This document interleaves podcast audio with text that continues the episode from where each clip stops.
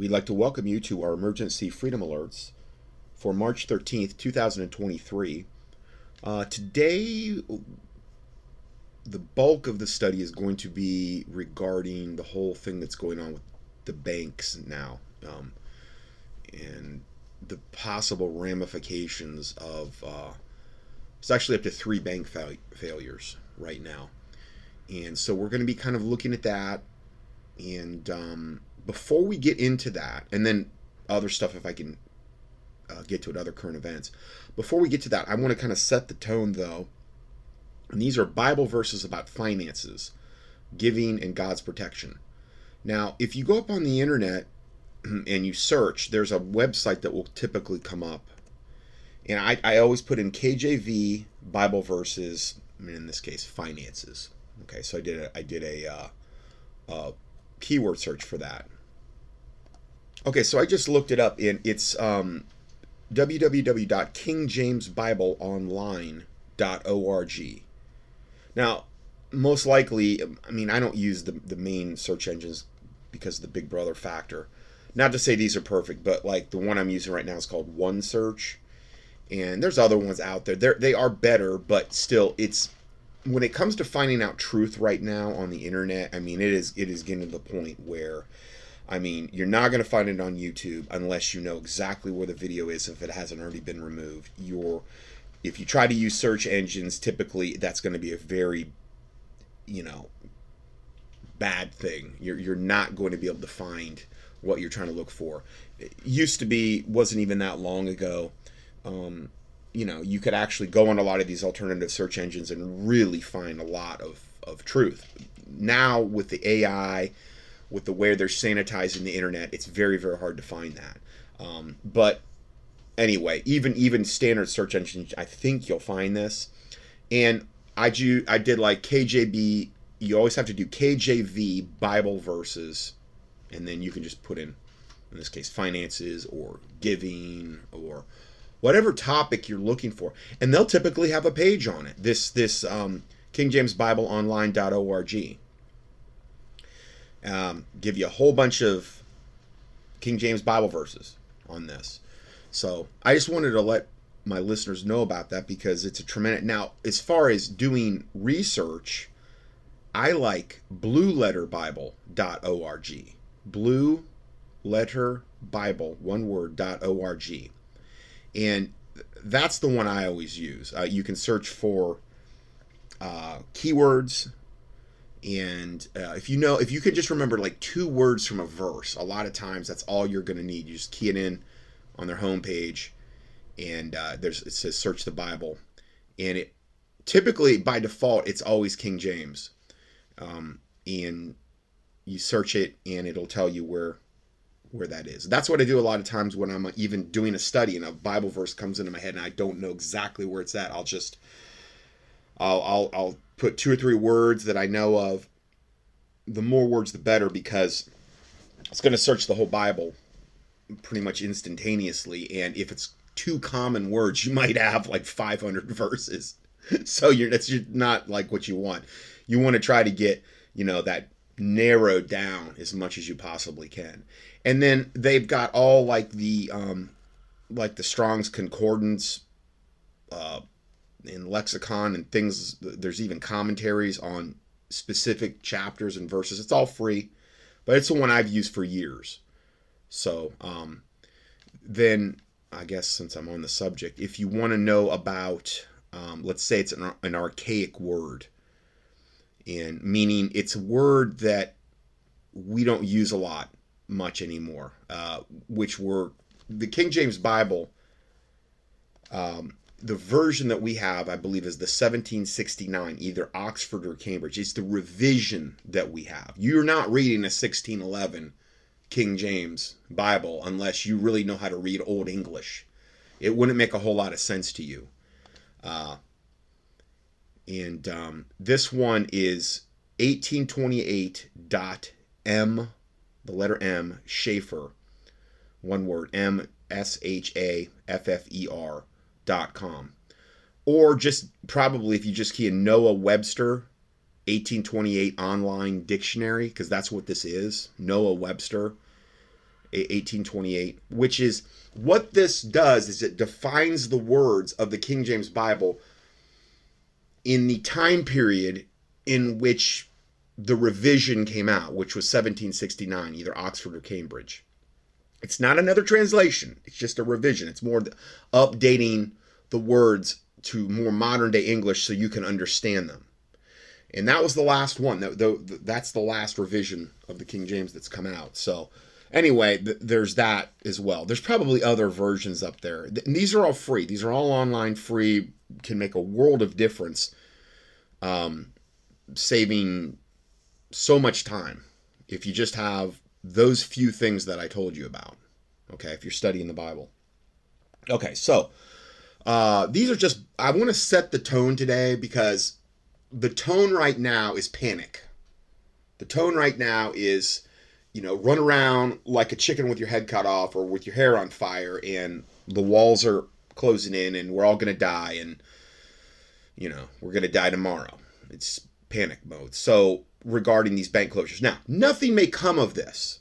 This the the the corrupt, wicked Illuminati government may may just have been doing this as a beta test. They may have wanted to gauge public reaction. So let me just preface everything by saying that. Okay, I'm not saying the sky is falling. I'm not saying that everything is going to collapse tomorrow like a lot of people are kind of strongly indicating. Now, you will hear that in the study today. You will hear what they're saying. I'm just telling you, um, let's look at this always through a biblical lens. Um, God is not the author of confusion. He has not given us a spirit of fear. Uh, but I have been telling my listeners for, at this point, decades. Um, well, okay, let's say uh, 17 years here, thereabouts. Yeah, about 17. Um, I have been telling my listeners for a long time, you know, regarding preparing. The Bible says, you know, consider the ant. You know, he gathers his food in harvest, so he has plenty in winter. That's a paraphrase. Um, a lot of different Bible verses on preparing. The prudent man foreseeth the evil and hideth himself. The simple pass on and are punished. Um, we're supposed, particularly as men, or if you're the head of the household, you're supposed to provide for your own family. Uh, there's a lot of wisdom in Revelation regarding the famine that will be part of the book of Revelation in particular, um, regarding the judgments that are coming. But that's in the seven year tribulation. We're not there yet and I believe that would be mostly occurring in the second half of the seven year tribulation. So, um, just looking at things through a biblical lens, we want to do that. So the Bible says in Luke 6:38, "Give and it shall be given unto you, good measure, pressed down and shaken together, running over, men shall give into your bosom. For with the same measure that ye meet, meaning the same measure you give, withal it shall be measured to you again." Now, I do believe that this can have a a meaning of it can happen in this life, but a lot of this is also potentially in the next life, you know, rewards and things of this nature. Okay, as like a saved Christian. So um, then we've uh, we've got Proverbs 22 7. The rich ruleth over the poor. We see a lot of that now, more probably than ever. And the borrower is servant to the lender. So um, I've always taught or tried to emphasize to my listeners, you know, not to be in debt whenever at all possible, because I don't see any Bible for being in debt. I don't see any Bible for mortgages. And um, I'm not saying I haven't been there before. I'm not saying I'm not condemning my listeners or I made all those same choices in the past.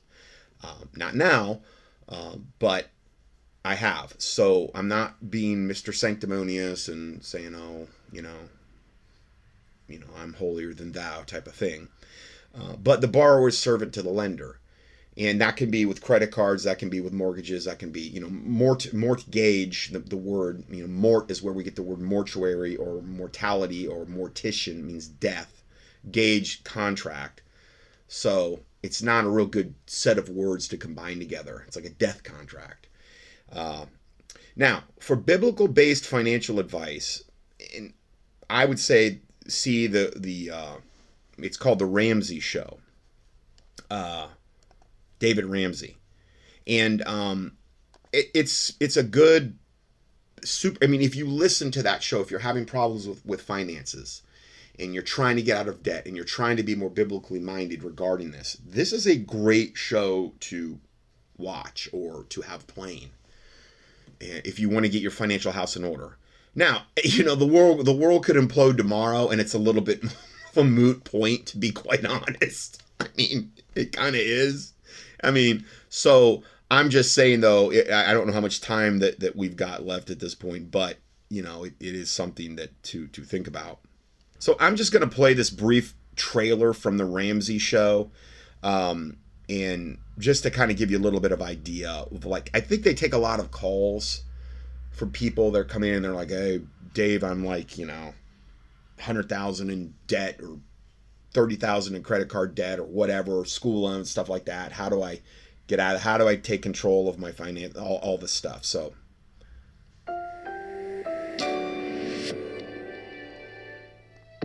Katie's with us in Dallas, Texas. Hi, Katie. How are you? Yes, I'm good. How are you? Great. How can we help? So I'm twenty-seven thousand dollars in credit card debt. I had ten dollars left the day I got paid. Okay. You have to radically do something different because if you keep doing what you've been doing, you're going to keep getting what you've been getting. Normal is broke and scared. Normal sucks. Now's not the time to be doing math. The time to be doing math was when we didn't go into two hundred thousand dollars in debt. He didn't you, say meth. He said math. The time to do the math was when you know you weren't you, you weren't two hundred thousand in debt. Worth being well, and you're worth not being anxious and panicked all the time. And most of that starts with intentionality. You have talent, you have experience to offer. I mean, dude, we're talking fresh start. Imagine how that would feel. You see all these- I guess he's got a whole host of people that talk. Um, I thought it was just him, but I guess he's got a whole panel of people that that are like make up this the Ramsey show. Stories and it's so inspiring. It takes work, yes. takes effort, but you can get there. Do what you got to do. Now, I'm not 100% sure where he stands theologically. So I'm not this is not what this is about. This is literally going up there and just gleaning regarding the financial advice to be quite honest though i've never heard him really say now i don't i haven't listened to him a ton but i have listened to him some i haven't really heard him say anything unscriptural or unbiblical uh, this is like all they do is this one thing and so I, I feel like they're far greater es- experts in this particular subject than, than i'll ever be because it's all they do all day long do it debt free george gives worthless advice the absolute worst of all ramsey personalities What's scary is I'm just giving the advice you would have given. So what does that say about you? This is your half. He's one of the commentators, evidently. Speech. Okay, it's halftime and you're behind. Ten dollars is not okay left over. That's the definition of terror when you're by yourself. If you are freaked out and you're stuck in these debt payments and you think it has to be a part of your life, it doesn't. You promise me you'll do this stuff if I give it to you free? I promise. If you don't do it, I'm gonna kick your butt. Okay. I think he's got programs that you can purchase um, but like you can listen to all these shows like this this Ramsey show. Um, this is like the highlights or whatever, and they're, they're all for free. okay, deal. I want you to laugh. I want you to have hope, all of that. But I also just want you to learn because that's why we're here. Ignorance was bliss until they got the advice from us and they went, I know too much. I know what I got to do now. I always want listeners to come away with a sense of power over their situation. Nobody else in my life listens to me, but they did. That's what I hope they come away with. Enlightenment and confidence. That's what I want from people. If you are willing to push through, you can find a way through any situation.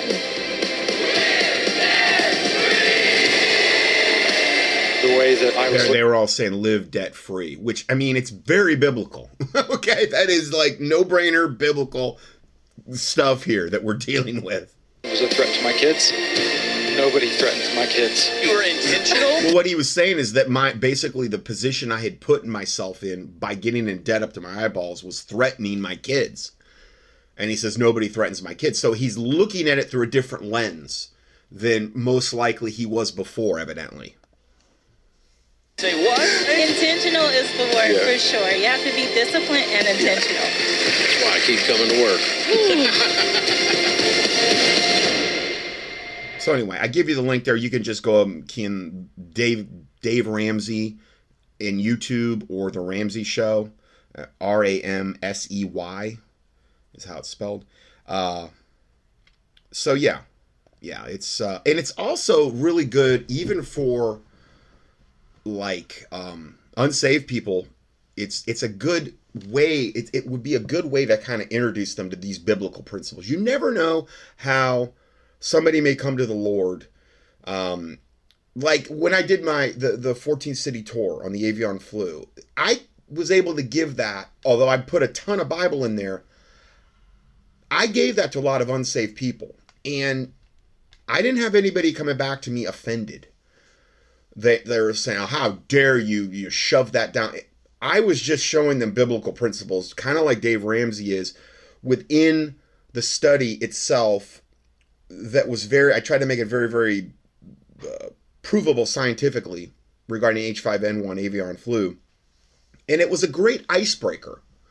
Current events like this, like what we're covering today, can be a tremendous icebreaker um, to eventually present the gospel you know which is the most you know important thing and, and again if you're not saved listening to this go to contending contendingfortruth.com and there's a tab up there um, on the right hand side i believe it says uh, true salvation yeah and it's a series of studies i've done on just leading people to the lord and what you should do after that and what to expect and overcoming and bearing the cross of Christ and baptism and the Lord's Supper and all that stuff.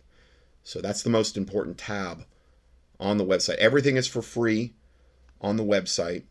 Um, I'm going to try to streamline the uh, email list because it says right now, if you go up there and join, it says health updates and Christian. I, I'm not doing that anymore, but it's above my pay grade. I've got to get my webmaster involved here because I have to tie that in with the email, the uh, email service that I'm using, and it's complicated, and I don't know how to do it. So I've, I'm going to try to streamline that. Just have one list, and I, I I know a lot of people have said I'm not getting your emails anymore. I do think my emails have been targeted, but um, maybe if I can get this thing streamlined a little bit more, it, it- I don't know if it's dropping people or or what, but hopefully get that updated here pretty soon. All right, so um, and I kind of went off tangent there. Uh, all right, next verse, Luke sixteen eleven. If therefore ye have not been faithful in the unrighteous mammon, meaning unrighteous mammon, mammon's considered typically like money and things of this nature. In the unrighteous mammon, which would be considered like money that we have. I mean, especially in America, like where the mon- the dollar's backed by nothing, by, backed by thin air. Okay. Um, if you therefore have not been faithful in the unrighteous mammon, who will commit to you? Who will commit to your trust the true riches? So it's very much tied in with a lot of things um, with our spiritual walk in a way. You know, how do you handle uh, what God has given you? You know, how, how are you are you being a good steward over things? Are you taking care? Are, are you are you um, being diligent with your finances? Are you being um, detail oriented? Um, are you in debt up to your eyeballs? And or are you actually out of debt and and working toward to get at least out of debt and, and trying to move in a in a good direction? I mean, God God knows your heart and everything. Um, and again, I'm not coming down on anybody. I'm not condemning anybody. I get it. I've been there, done it, the whole nine yards.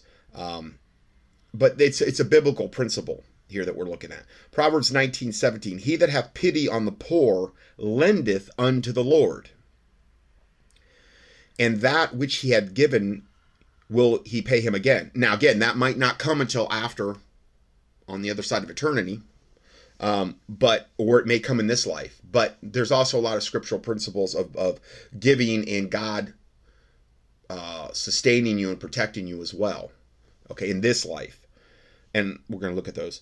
Uh, Ephesians 4:28. Let him that stole steal no more, but rather let him labor, meaning let him work, working with his hands the thing which is good, that he may be able to give to him that needeth. So a lot of times God wants you in this position so you can give to him that needeth. I mean, if you're in debt up to your eyeballs, how are you supposed to give?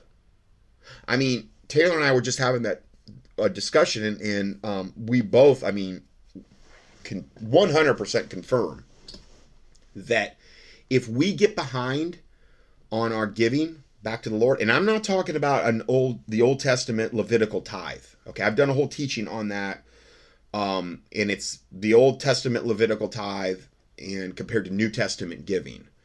All right, and um, it's a whole study I've done on that. That well, I, I guess I'll put it in here if in in the PDF for this date, just so you have it. Okay, I just added that into the PDF for this date. It'll be uh, March 13th, 2023.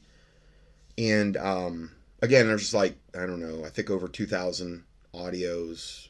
It might be 3,000 at this point. I don't know. Um, at contendingfortruth.com and with corresponding PDFs that lay it all out, customized for every study, um, all free, all up in the website. Uh, I'm not going to get into all the, the stuff I talked about. I give you the link there, or just key in tithe at contendingfortruth.com. You'll find this first thing that comes up. But it's New Testament giving compared to Old Testament Levitical tithe. And we, we get into that subject. Now, one of the verses that's that I cover in there, and I'll just say this one particular set of verses, um, is uh, 2 Corinthians 9 1. It says, For as touching the ministering to the saints, it is superfluous for me to write to you. But I say this He which soweth sparingly shall also reap sparingly, and he which soweth bountifully. now, when you sow, you sow a seed. Okay. I don't want to get all Benny Hinn on you and all that other stuff, but it's like the whole concept of you plant a seed in the ground and the seed grows much bigger than the original seed that you planted in the ground. That is scriptural. It's just the televangelists and these types of people use it for greed of gain in order for you to, you know, send them all your money or as much as they can squeeze out of you. Um, fleecing the flock, so to speak. Anyway, um, every man according to as he. Okay, so he which soweth bountifully shall also reap bountifully. Every man according as he has purposed in his heart, so let him give not grudgingly or of necessity, for God loveth a cheerful giver. Now, that to me is the essence of the Old Testament or the New Testament Levitical giving guidelines. The, these are the verses that I'm covering are that, but every man according as he is purposed in his heart. Now, for some, that may be, you know, maybe all they can afford is a, is a very tiny, tiny whatever. All I'm telling you is if I don't do this, if Taylor doesn't do it, we don't keep up with this. And I think it's because God will chasten you regarding this subject. Whom the Lord loveth, he also chasteneth, and if you, if you be without chastisement, then you're bastards, meaning an, Ill, an illegitimate son. Um, chasteneth meaning disciplining, like you spank a child type of thing. so, this is just scriptural. Uh, we've both noticed that if we don't do this, our finances all of a sudden start going sideways you know? And sometimes it's not even that you're like trying to like hold back on god you just forget. I mean life's so complicated there's just so much stuff going on all the time um that it's tough to i mean i have lists. I live by lists. And i mean i've done this since the 90s i have an organizer i carry with me and it's it's got a flap on the cover and i just and that's my all my current list of all the stuff I've got to get done. And some of it's been in there for months. Some of the stuff on my list has been like more long term, and then some of it I'll I'll have done the same day. But it's always there, and that's how I live. It's how I've lived for a long time, and I highly recommend it because I I mean I couldn't remember it all in my head. Um, but every man according as he hath purposed it in his heart. Now, in this regard, you know, the Holy Spirit conviction to the heart type of thing. Um, so let him give, not grudgingly. It doesn't say every man according as he, uh, every man shall give 10% like they did in the Old Testament, and that's just the way it is. Okay. We're not there anymore. For some people, it's less than 10. For some people, it's more than 10. It just depends on the person. It depends how the Holy Spirit is convicting you. That's what you do. Um, God loveth a cheerful giver.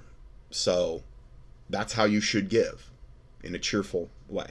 And God is able to make all grace abound toward you, that ye always having all sufficiency in all things may abound to every good work, as it is written, He hath dispersed abroad, He hath given to the poor, His righteousness remaineth forever. Now he that ministereth seed to the sower both minister bread for your food, and multiply your seed sown, and increase the fruits of your righteousness. So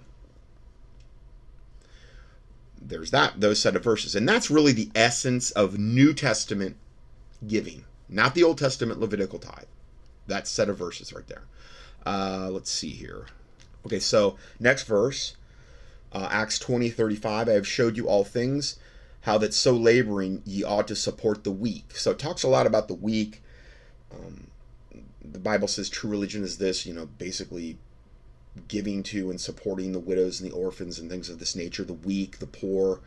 Um, I've showed unto you these things, how that so laboring ye ought to support the weak and remember the words of the Lord Jesus, how he said, It is more blessed to give than receive. Uh, 1 Timothy, really 6.10, For the love of money is the root of all evil, which while some coveted after, they have erred from the faith and have pierced themselves through with many sorrows. Money takes on the personality of the possessor. So if you're greedy of gain and out for me, me, me, and and covetous, well, yeah, love is the the root of all good. But you could have a wealthy person who does righteous things with their money. You know, that's a biblical concept. And and it's take that money is neither good nor evil. It's taken on the personality of the possessor. Now I know you could say, well, it's not backed by anything, and there's a uh, truncated pyramid on the back of the one dollar bill with the all-seeing eye of, of Horus, and it says a new uh, a new um, okay, a new coeptus novus odor socorum around the truncated pyramid, um, which means announcing the birth of the new world order. Yeah, I get all that. I'm not saying that's not all true. I've covered that all. Um, I'm just talking about in general. Okay, let's say you're just dealing with silver or gold or something. The, the silver or gold could be used for evil, wicked things, or they could be used for righteous things. So it takes on the personality of the possessor or the giver.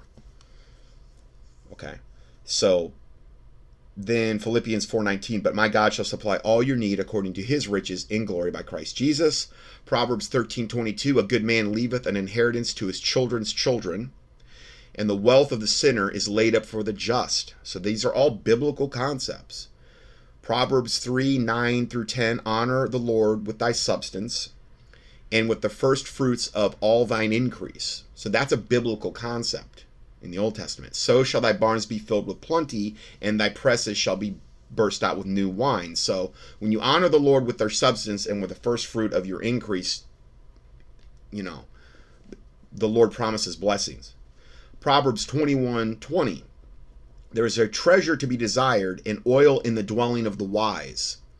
Okay, so there's a, a, an, a, an example of treasure in the dwelling of the wise. It doesn't say the wise is wicked. It says there's treasure there. Now I understand that the, the Bible says you know a lot of uh, of things about like the rich man and him trusting in his riches and his viewing his riches as his high tower, and then you know you get the rich man and Lazarus that story in the Bible and Jesus saying it's easier for a camel to go through the eye of a needle than for a rich man to enter into the kingdom of heaven. I think that verse is a little more complicated um, than on its just face surface, but because um, you could do probably a small study in that one verse, but um, those are just biblical concepts. Okay, so there is a treasure to be desired and oil in the dwelling of the wise, but a foolish man spendeth it up. So that's why a lot of people are in tons and tons of debt because they're spending it all up and they've been sent credit cards, they've been extended credit, which is really a trap to get you into debt. And, um, you know, they don't own anything. They're, they're in a mortgage, they're in tons of car payments, they're in tons of credit card debt. And that's the norm. I'm convinced that is the norm for most Americans. um, the vast majority, and that's exactly where Satan would want you in absolute total bondage. And again, if they were to collapse the economy and you've got nothing to fall back on and you're dead up to your eyeballs, um, you know, they're going to offer you a probably some type of satanic remedy.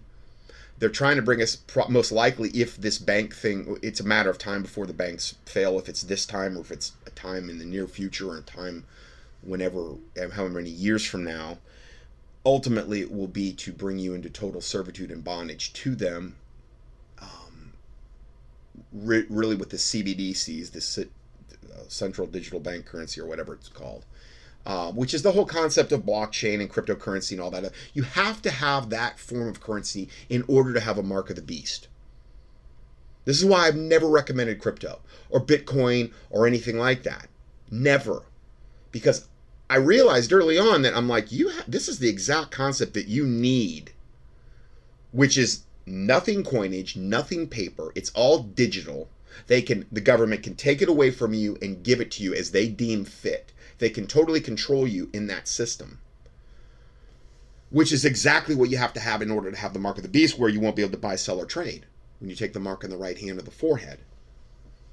It's all going to be your bank account and everything's going to be um, through that mark, which will be like some type of CBDC, will be some type of digital currency.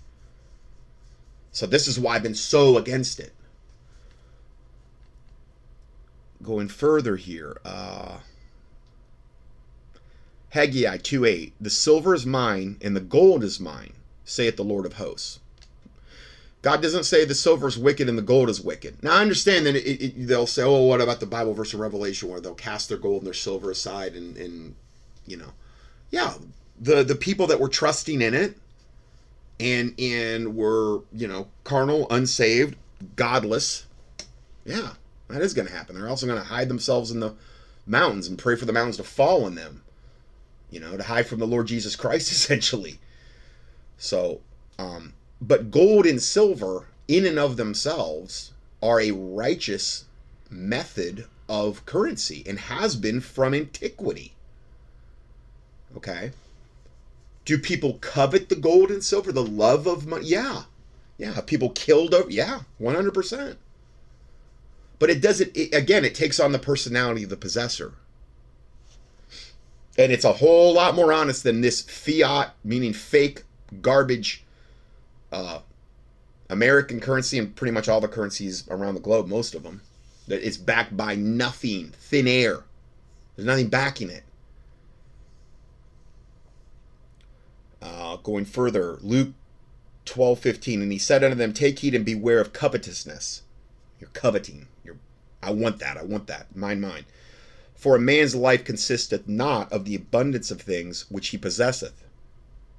Yeah, well, it shouldn't consist of that, but um, I remember my friend Jerry used to high school. He was they were kind of from a more richer family, but um, yeah, they were rough though. But uh, he had this black Corvette he drove around. It, he had a bumper sticker on it, and it said, "He who dies with the most toys wins." And I've never I, I mean, it was prevalent at the time.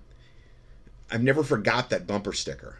There, I got a I got a neighbor kind of caddy corner across the the road here, and the guy's got every kind of car and boat, and it's like he just buys stuff and just leaves it to rot in his yard. He's got he's got uh buses and uh, RVs and boats and cars and all kind of most of it's like fancy and, the the house itself and that whole thing is just kind of a mess and a wreck and doesn't look like he's ever cleaned up and i'm like thinking what kind of mind state you have to be in to do what you're doing dude? Because you're i don't know what you're thinking but it is messed up whatever your thinking process is. And every time i drive by there that bumper sticker comes into my head he who dies with the most toys wins. It's it's the exact i mean it's you know, it's obviously a total lie. You know, you can't take it with you. I mean, okay, okay. You could, I guess, have a funeral. Theoretically, theoretically, you could have this. It's that whole that's it's that whole joke about you never saw a hearse with a towing a U-Haul behind it. You know what I mean? They're going to the cemetery. They got the U-Haul, and then you get you get to the grave, and and they lower you into the grave. But this time, it's a really really big grave. We're talking, you know, it's huge. It's already been measured, predetermined to get all your stuff in the grave with you. So in this case, the guy would have buses going into the grave and big motorhomes and all of his cars and his boats and his house maybe just just just bulldoze it into the grave on top of him. And I guess yeah, he took it with him. Now he didn't take it. Most likely, he went to hell. Obviously, um, didn't take it to hellfire. Um, but that's as close to taking it with you as I guess you could get, and that's not taking it with you. It's you know.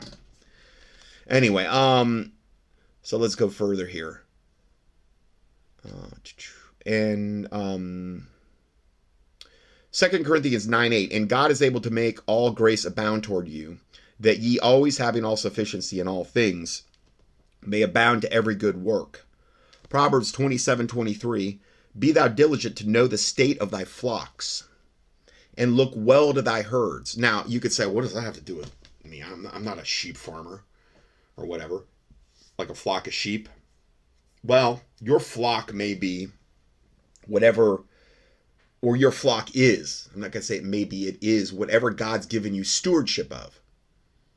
Okay? Because in that particular verse, yeah, it's talking about a shepherd looking at the state and to know the state of his flocks. Maybe to see if there's a wolf on the horizon, if there's telltale signs of that, looking well to thy herds, taking care of what God's entrusted. And we're all in the same boat in that regard because God's given us all something to be a steward of, typically. Um, you know, um, going further, Ecclesiastes 5:19. Every man also to whom God hath given riches and wealth, and hath given him power to eat thereof, and to take his portion, and to rejoice in his labor. This is the gift of God. Now, this would be to a righteous man, not to a wicked man, but Ecclesiastes 5:19 Solomon writing, Every man also to whom God hath given riches and wealth, and again, this implies a righteous man, hath given him the power to eat thereof and to take his portion and to rejoice in his labor. This is a gift of God. So again, doesn't doesn't speak evil of somebody who is rich and wealthy when they're righteous. It's saying it's a gift of God. Okay. So is it the norm? No, it's not the norm for Christians to be rich and wealthy. Okay. I'm just saying it, it can happen, obviously. Psalm 37 25 I've been young and now I am old, yet I have not seen the righteous forsaken, nor his seed begging bread. And um, I, I think, too, taken in light of all the verses that we just gave you, the person mentioned in this verse, this righteous person, would be doing those things. And that's why seed isn't begging bread. I mean, they're not on the side of the road begging for, for food. Okay? Um, so that's why that, that verse kept coming into my mind when I did all these verses and I added it in. I in fact I added in several verses here that weren't even in the verses on the one webpage I told you about. Okay, so I said all that to set the tone for today's teaching. Now, again, whether this develops and continues to develop and turns into the horrific thing a lot of people are predicting, whether that happens starts to happen in earnest tomorrow, which a lot of people are predicting, I'm not. I'm I'm not saying that that's going to happen. It may. Uh, as a watchman, I felt as though I have to warn my listeners because that's what a watchman does. But here's the bottom line if it doesn't happen tomorrow, it's going to happen. This is part of the plan to get you to give up all your rights and to get under 100% control of the Illuminati Luciferic type of system. This is one of the ways, this is one of the main ways they will make that happen. So whether it occurs today or a week from now, a month from now, a year from now, five years from now, this is part of their plan. And, I, and I've talked a lot about this over the years. All right, so um, top headlines read Yellen, um, the Treasury Secretary, um, no federal bailout for collapsed Silicon Valley Bank. Treasury Secretary Janet Yellen said Sunday that the federal government would not bail out the Silicon Valley Bank, but is working to help depositors who are concerned about their money. Federal Deposit Insurance Corporation issues up to $250,000, I guess, per insurer, but many of the companies and wealthy people who use the bank, but we're going to talk about that later too. Um, here's the thing they only have a very, very tiny fraction, though, of the actual cash that's in the bank. Okay. Remember, they can print money out of thin air but if everybody went there to actually get out the cash in any bank in probably worldwide, you would quickly find out how little cash they truly have on hand. Okay. And we're going to, again, we're going to be looking more at that more in depth. So, uh, but many of the companies and wealthy people who use the bank known for its relationship with technology startups and venture capital, had more than that amount in their account, meaning more than two hundred fifty thousand dollars. Uh, wow, that's that's a lot. There are fears that some workers across the country won't receive their paychecks. Now, these were the initial reports. Okay, another one read, and this is this is what's dominating the headlines right now. Okay, from wine country to London, uh, banks' failure shakes worldwide. Uh, it was called the Silicon Valley Bank, but its collapse is causing shockwaves around the world. From winemakers in California to startups across the Atlantic Ocean, companies are scrambling to figure out how to manage their finances after the bank suddenly shut down Friday. The meltdown means distress not only for businesses, but also for all their workers whose paychecks may get tied up with the chaos. Uh, Satanist California Governor Gavin Newsom, I, had the, I added the Satanist part, because that's obvious, said Saturday that he's talking with the White House to help stabilize the situation as quickly as possible and the entire innovate innovation ecosystem that has served as a tent pole for our economy. Well, a tent pole is something that, like, if you think about a circus, it's the middle tent pole, and if you take that middle tent pole down, the whole tent falls.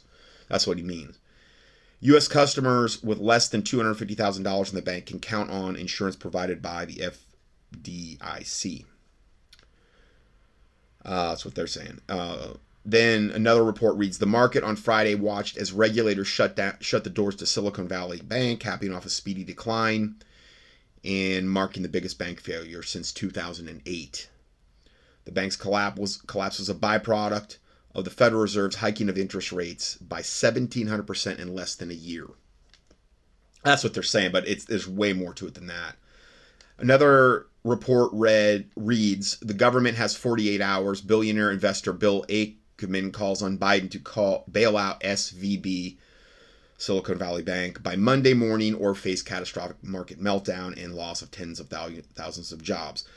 Billionaire hedge manager Bill Ackman is predicting an economic meltdown following the collapse of SVB. Ackman is urging the U.S. government to take action to protect all the bank depositors, fearing there could be a ripple effect across smaller banks. And yeah, he's, he's right.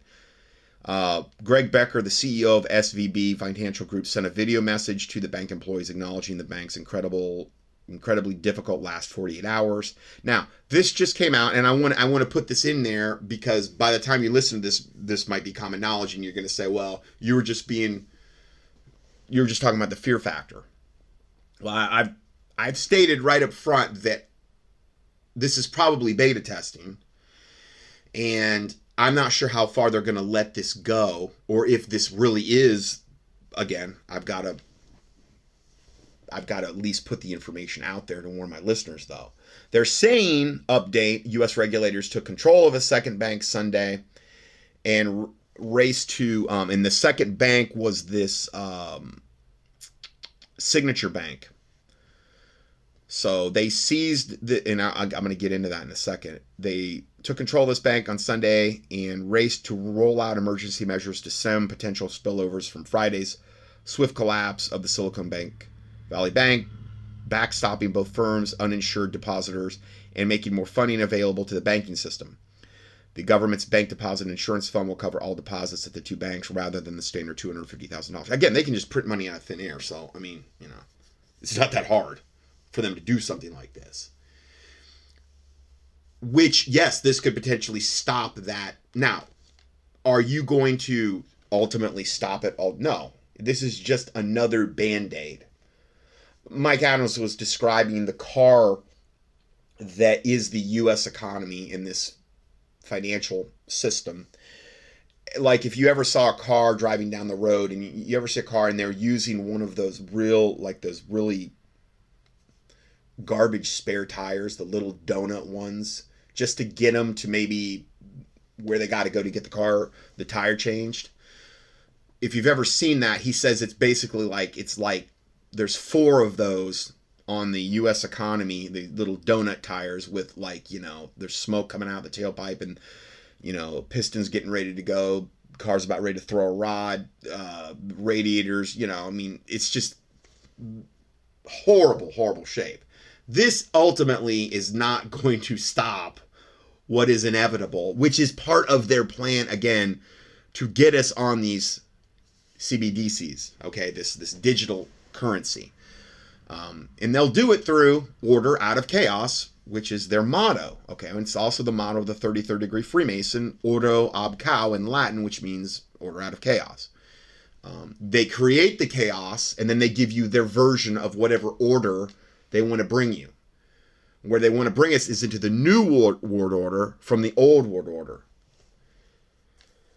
So then another report reads uh, Signature Bank in New York has been shut down by the New York State Bank regulators. It is one of at least 12 banks whose Thursday and Friday stock plunges made it clear the bank was in major trouble. Failed Silicon Valley Bank saw similar stock crashes before it too was seized by banking regulators in what is now the second largest bank failure in U.S. history. So none of this is conspiracy theory. This is all, I mean, admitted. It's headlines. Uh, granted, you're probably not going to see a lot about this in the news cycles. Like if you're watching like NBC nightly news, they're not going. This is stuff they're going to try to really downplay and sweep under the rug. But it is happening. Um, New York banking authorities confirm they have seized Signature Bank. Okay. Uh, then there's this short video, which I think they get into some other things. Banks collapse, Signature Bank folds, third third U.S. bank failure in a week. So it's the third one. Bank runs, people waiting in line. So I'm going to play this brief video here. Let's see here. This is Dahboo 7. A heads up for folks out there that may have a lot of money sitting in one of these major banks as we're seeing multiple banks start to collapse. And really, it begins here, as this is now the third bank in the past week that has shuttered. This whole thing today, seeing Signature Bank, one of the two big U.S. destinations for crypto companies, being closed by New York regulators. They're saying that everyone's going to get their money come Monday morning. But this is the third major bank that has fallen in the space of a week. It's got people spooked. And this joint announcement that depositors will be protected above $250,000 because that's what the FDIC guarantees. This is to reassure customers that their money's going to be there and it won't be frozen. Now Signature had 88 billion in deposits as of December 31st, 2022 it is a major bank. It is one of the major banks widely used in cryptocurrency. Like Silvergate, which collapsed on March 8th, Signature had a network that let crypto companies transfer dollars in real times. But with both crypto banks gone, this is going to make things kind of tricky for people to get back into dollars in crypto. And I just don't think most over there even see it. They're getting buffaloed by some of these headlines, but the proof is in the pudding here. Major banks have just collapsed, and I do not trust the government on their word of backing any in all of this at all. Because it seems to me like some kind of probe is definitely going to be launched into these, and this very would very well could be attached to them saying that they're going to try to dismantle all this. Because all in all, in the end, for them to push a CBDC, which strips all your freedom and privacy, they're going to have to do away with the rest of crypto as you know it. This has been what they've done in all the other countries, and we've seen this step by step. we so all- they get you used to the the idea of crypto, and and that type of stuff, and then they, I get maybe collapse it so they they can just give you their version that you've already been primed to receive. So have word that gold and silver spiking. Some of the people that I follow over on Twitter tweeting out that they've never seen so many people buying gold and silver both on a Saturday ever. Yeah. As long this, this is was I guess you, well this actually was released today, but yeah, this was yesterday, the Saturday. I'm recording this on a Sunday. So yeah, now gold and silver prices are still low com- comparatively. I mean, silver's abysmally, pathetically, not even beyond realistically low of what it actually should be. Um, but they've suppressed it for years and years and years and years. Okay, and um, but just because you're seeing the buying, you may not see a spike in price. I mean, I don't know. Maybe Monday you will. they've been keeping track. I tweeted that information out. And also, if you're trying to go get fractional silver or gold, this reminds me of right when the scam started to pop off. People were trying to get this and it sold out. And unfortunately, it's sold out at Ampex or APMEX. Now, these are these little sheets you can buy, which are like one gram. I guess is this is silver, and then one gram, I think, of gold. Maybe they're these little sheets, and you can break them off. They're like little wafers. Um, they're really good with a little bit of um, uh, cream cheese on them. They just pop them in your mouth, and they're just they're yummy with with a little. I mean, jelly. I guess you could use jelly. Um, relish, I guess for some people. I mean, I don't know. I don't, I don't think I lay it with relish, but um, anyway, sorry, a little, little humor there. But yeah, they're they're these little wafer bars you can buy. I la- love the concept because what happens is is you could say, well, what about I get into this, I got a big bar of gold. How how am I gonna feed my family? Well, that's a great question, and this is why I've always recommended my listeners get junk silver, the pre the 1964 and back silver coinage that has no numismatic value, meaning no collector value, and um, get junk dimes and um, quarters, half dollars, full dollars. That you've, you've even got war nickels, which have some silver in them.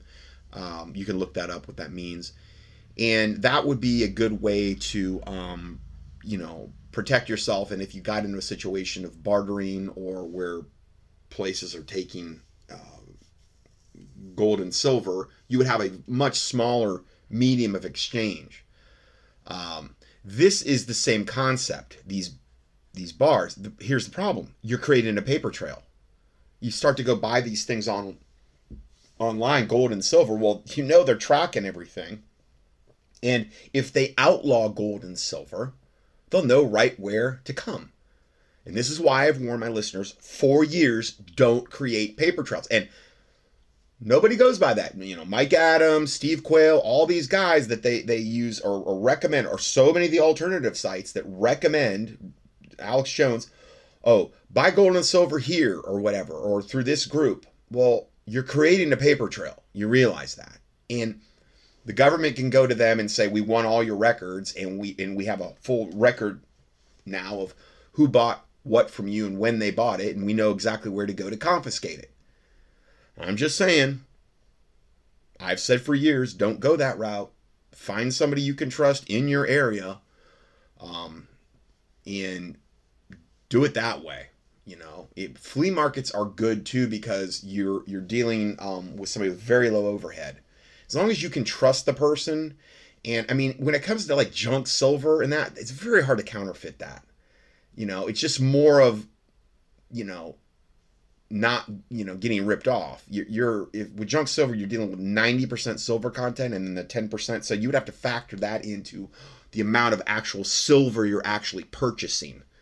Okay, you're not getting like ninety nine point nine percent purity silver, so that would affect. It should affect the price some. So those are just all little things. I've done teachings on it, just keying precious metals in the keyword search box at contendingfortruth.com. I have talked about this subject at length a lot of times. I don't like going this route. I like this concept. Now, if you could get these these bars, these little they, they got like a hundred one gram silver or gold little wafer bars. If you could get that locally and not create a paper trail, yeah, go for it. If if that's the way the Lord leads you. I just I don't like buying anything online like this. I don't think it's wise.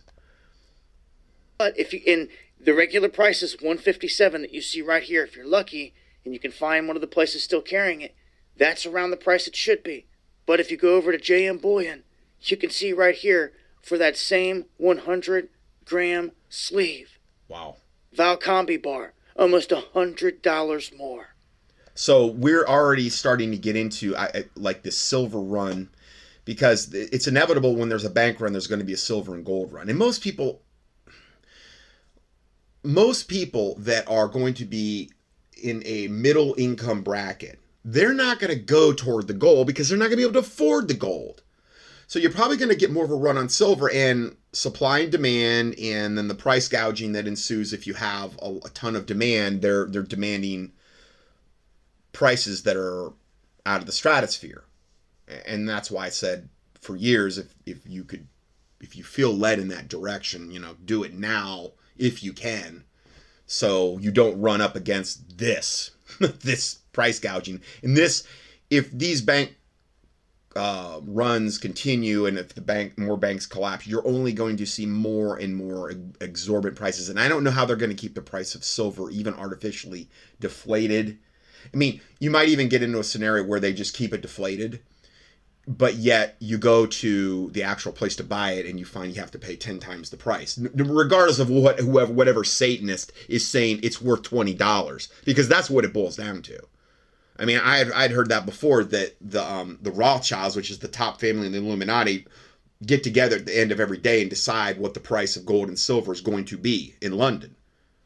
So you've got the highest level Satanist on the planet conspiring to keep the price of gold and silver unbelievably deflated, especially silver, every day. So, anyway. That's right. We've warned about this for a long time. I'm glad some of you out there listened. It seems that things are going to continue down this path. And it seems a little strategic to me. I'm going to break this down further on the live streams. Make sure to join me Monday and Friday night. And he just released. I, I went to check his videos, and he just released this. I gotta say this because I have to also warn my listeners too. I do this think he puts out really, really good content because it's brief, it's tonight, but he he's a rapper too he's like a white guy wannabe rapper and, and middle aged, and he's put out a new one says "Say a Prayer," and it's so cringe. I I can't even. I was watching it, and I'm like, oh wow, wow, wow. This is one of the most cringe things. Stu Peters did the same thing. Eh, they they even look similar, and it's like, what is up with these white guys that want to do this rapping thing and I don't know. I just don't get it. it's just really it's cringe. That's all I can tell you. I don't really advise you to. It's not nothing inappropriate that I saw in there, but uh, I, I don't know. I guess I'm from a different time. Okay, so continuing on, uh, the next uh, one is the woke Silicon Valley Valley Bank was far more interested in, in the LGBTQ programs than working to minimize exposure and risk for their depositors. And when one word began to circulate that SVB was run by woke, they're using idiot depositors. I'm not calling them all idiots. I'm just saying that's what the report reads, demanded their money back, leading to a bank collapse. As Zero Hedge reports, the bank's head of risk management for Europe, Africa, and the Middle East devoted a chunk of her time to LGBTQ plus programs. That was what they really thought they needed to emphasize, evidently. Um, so a lot of emphasis on things that are very near and dear to Satan. Uh, while risk warnings signs should have been obvious, the left leaning bank was apparently far more interested in appeasing gays, lesbians, and transgenders than in actually running a bank that wouldn't collapse. The bank brags in its own documents that we have a chief diversity, equity, and inclusion officer, an executive led DEI steering committee, and employee resource groups with executive sponsors focused on these um, satanic objectives. I put the satanic part in. Anyway, go woke and go broke. In the long run, woke idiocy is incompatible with financial solvency. It turns out that woke devils aren't very good at operating in reality where the laws of economic cause and effect can be overwritten by gender identity nonsense from woke leftists. You can pretend that a man is a woman for a while, but you can't pretend that your deposits aren't being wiped out when every last client is demanding their money back. Thus, SVB, meaning Silicon Valley Bank, has collapsed due to a combination of risky bond bets, bad money management, woke internal politics, and a stunning lack of attention to management.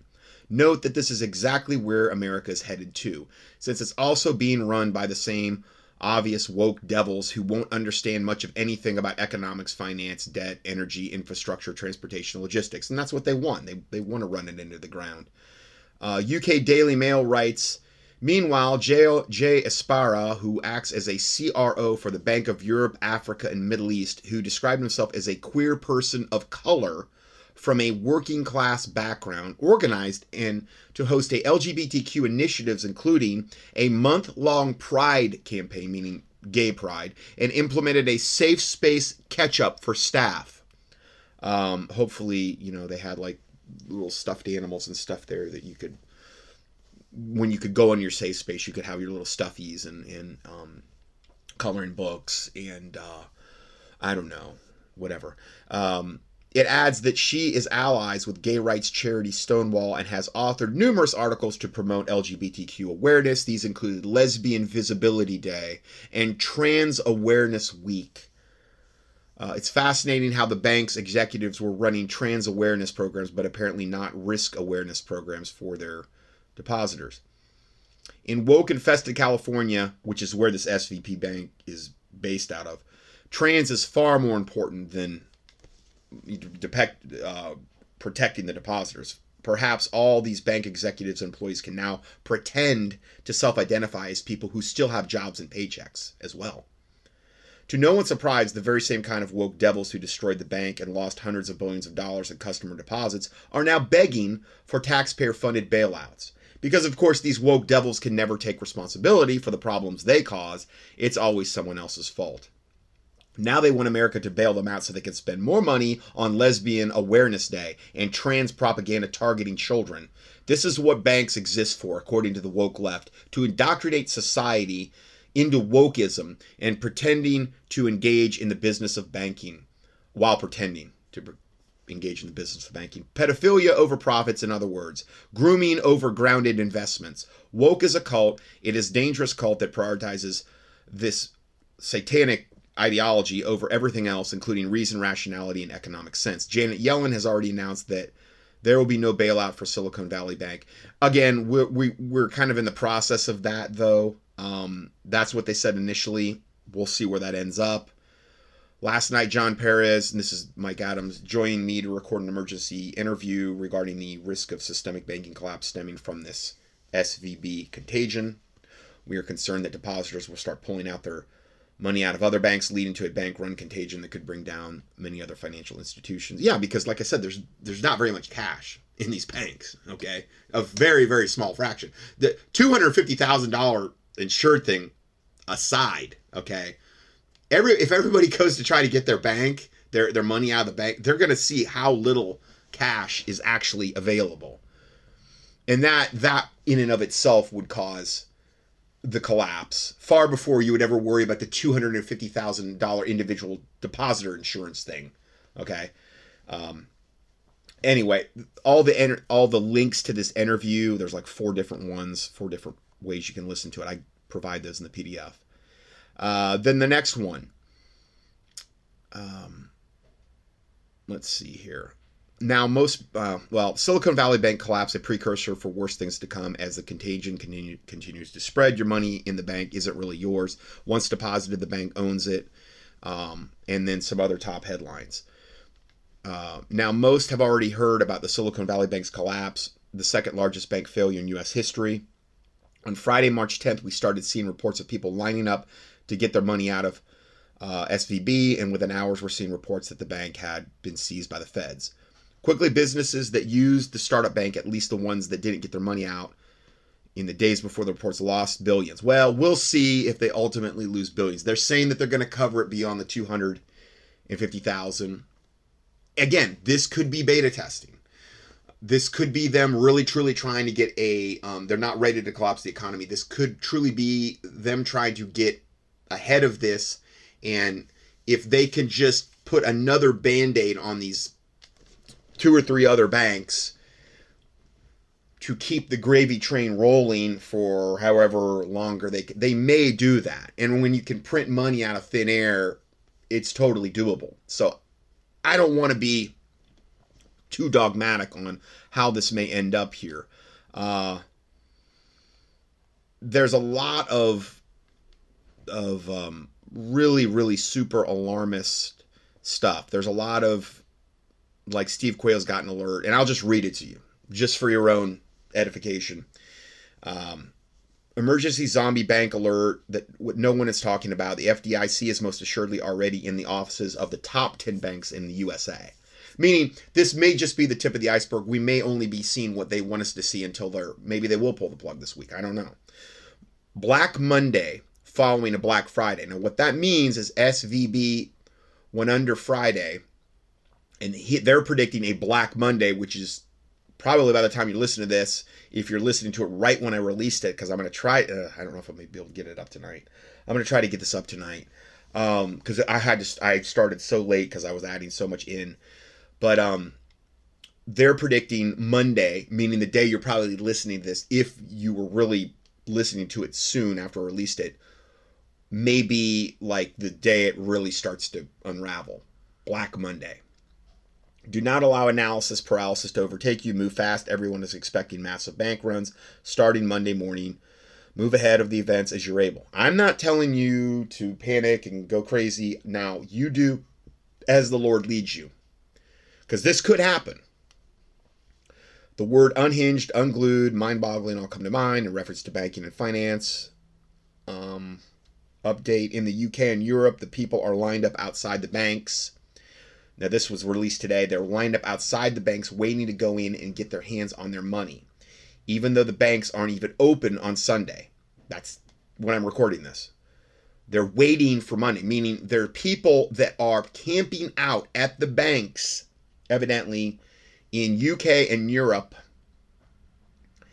and on a Sunday like people that wait at like Best Buy the night before to get that, you know, 900 inch TV or whatever, flat screen or whatever, you know, or the ones that wait outside to get their Ozzy Osbourne tickets, you know, to, to the big concert, you know, for geriatric Ozzy Osbourne. I don't even know if Ozzy Osbourne's even still alive, but anyway. Um, yeah, it kind of reminds me of that though. Now, top headlines are reading Peter Thiel got all his cash out before the collapse. He evidently had a lot of money in SVB. Peter Thiel's founders fund withdrew millions from the Silicon Valley Bank as of Thursday morning as the bank descended into chaos, according to a person familiar with the matter. Who is Peter Thiel? He is the German American billionaire entrepreneur, venture capitalist, a co founder of PayPal, Palantir X Technologies, and Founders Fund which is what I guess he had his money in was this founders fund. He was out. He was the first outside investor in Facebook. Um, as of May 2022, Thiel had an estimated net worth of 7.19 billion and was ranked 297th on Bloomberg's billionaire index. I don't know, Peter. I mean, 297. Man, you're not even you're not even in the top 200, man. You, you got to up your game a little bit. I mean, 7.19 billion. I mean, that's kind of it's kind of low, you know, a little, a little embarrassing, teasing. Anyway, um, so then another uh, let's see, another headline reads: Employees receive bonuses hours before the government takeover. They knew this was coming. Um, fallout spreads around the world. Then British tech sector at serious risk. Then contagion. Desperate customers line up outside First Republic to take money out. Uh, then, as to people lining up to get their money, which could easily turn into bank runs this coming week, we're seeing reports that people are also lining up in Southern California at First Republic Bank. Here's a here's a picture they took outside First Republic Bank uh, in Southern California to get their monies out. Yeah, they're it's a long line. Um, lines to withdraw funds in Southern California after SVB collapse. Due to the fact that SVB collapse happened on Friday when the bank was seized by feds, the news is still trickling into Americans' homes And while no one wants to encourage bank runs, we would re- be remiss in not suggesting people get at least some money out to have cash on hand in the event of a contagion. Um, contagion continues to spread, which could cause an economic collapse. Now, again, whether that happens this week, next week, or whenever, this study will apply to what is coming at some point. Okay, so that's why I'm I'm doing it. Um, because I don't like I'm not a date setter. I don't like to, oh it's all going down tomorrow. You know, I mean I don't like doing that. Experts are predicting this is not a one-off, and the ripple effects have caused other banks to see stocks down in some cases by 50%. Via Daily Mail, it says, quote, it isn't a one-off. Financial markets brace for more pain from Silicon Valley Bank death spiral with First Republic, PacWest, and Signature Bank stock down by 50%, and the tech giants unable to ac- access frozen billions. Um, as the contagion spreads into next week, we'll have a better grasp on how fast the dominoes will fall. Well, but will it spread? Will they come in and, in this limited case, bail out these banks, insure the depositors, and make every smooth everything out. They could do that. Maybe. I mean, I don't I don't know if it's so out of control, maybe they can't, but theoretically that's possible. And if that does happen, the contagion will not spread. So I don't know. I I don't know. Um let's see here. Um uh, okay, as the contagion spreads next week, we'll have a better grasp on how fast the dominoes will fall, but we can say with high level confidence that mass layoffs are coming from the tech companies that have millions or billions of dollars tied up in stock and no access to their funds. So this goes on to say stocks will continue to fall and trust in the banking system will continue to plunge in the short term. And perhaps for good and perhaps for good. Depending on how this plays out, bottom line is your money in the bank really isn't yours. Now, he's going to elaborate that, on that in a second. While most of us have money in the bank for bills, there's no reason to keep it all all your money in the bank, especially since you are not a depositor but rather listed as an investor. as with any investment, if the bank fails, in, in other words, this is how the bank views you, is not a depositor, but an investor um, the investment's pretty much one way. I mean, as far as what they can potentially do. Um, as with any investment, if the bank fails, say goodbye to your money. Interestingly, before the SVB collapse, in other words, if, if all the banks start collapsing, the limited thing they're doing right now with Janet Yellen and the bailout, if they do that, let's say they, they do these three banks and they bail them out, or let's say there's, who knows, maybe there'll be 10 if the government goes and bails them out, that's all well and good. But if you have a cascading banking collapse, there is no way they are going to do that. And these people are potentially going to be out. I don't know. I don't know how much they will lose. Um, and there's different. There's a lot of different scenarios and ways that that could play out, and that could bring us into the whole CBDC digital currency thing as a carrot, as the only carrot, as the only incentive to get your money out. I've heard that scenario presented as well, and I think that may be how this ends up playing out. um, interestingly, before the SVB collapse, Modern Survival Blog explained that once you deposit your money in the bank, you no longer own your money. The bank does. The entire piece is a well worth read, and there's a link to it here in the PDF. But the key point is, is, is as follows. During the banking failure, creditors will have the first priority for any funds which may be available for payout. Since bank depositors' money is now considered to be unsecured debt, the deposits will essentially be converted to bank equity, which means that the depositors will become the last to be paid out. The depositors meaning, you know, the rank and file people that deposit money in the banks and there might not be any money left to be paid out in the end. yeah. If the SVB failure teaches us anything, it's to keep as little money in the bank as possible. I've been saying that for years. Withdraw what you can while leaving in enough for bills, or withdraw almost everything and just trade cash for certified checks and mail uh, in your bill payments. Or you could do money orders, stuff like that.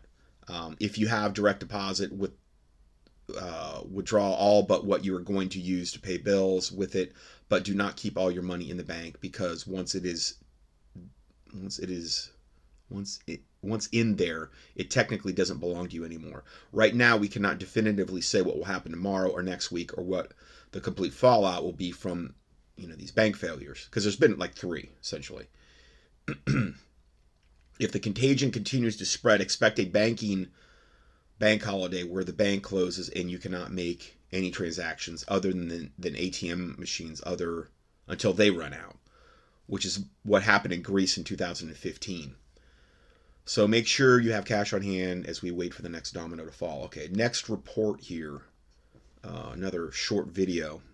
Now, I know Tucker Carlson has controlled opposition just like so many other people in the right, you know, but I'm just going to play about four minutes and 40 seconds of this because it's just another aspect and angle on this whole situation. Good evening and welcome to Tucker Carlson. Tonight, we are starting to get a better, a more precise sense of what it means when Joe Biden brags about the strongest and most equitable economic recovery in modern history. What it means is it could be time to buy gold and stockpile food. Oh, there's a deal on Russian steel case? I think I'll pick up a pallet. Just kidding, sort of. Yesterday, some of the biggest banks in this country, Wells Fargo, Bank of America, JP Morgan, Morgan Stanley, collectively lost more than $50 billion in market value in one day. Wow. That's quite a hit. On the other hand, those I, banks. I believe that's a result of the silver, I don't know, the, the one was named Silver, Silicon Valley Bank, and then there was another one named Silver something. That happened even before that. Um, so, uh, in other words, a lot of these other banks are taking big financial hits because people are starting to panic and stocks are starting to plunge. Still exist, and you can't say that for Silicon Valley Bank. As of this morning, Silicon Valley Bank, or SVB, has gone under completely. That makes the second biggest bank failure in the history of this country. And is significant. SVB financed nearly half of all venture backed healthcare and technology companies in the United States. It also apparently held significant cash reserves for some of the biggest cryptocurrencies, and it's now gone. Federal regulators have renamed it and taken it over, and that means an awful lot of people lost an awful lot of money. And no, most of that money was not insured, no matter what they tell you.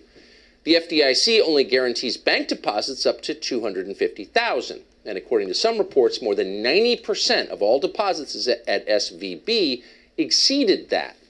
And it's unclear whether those people ever see their money again.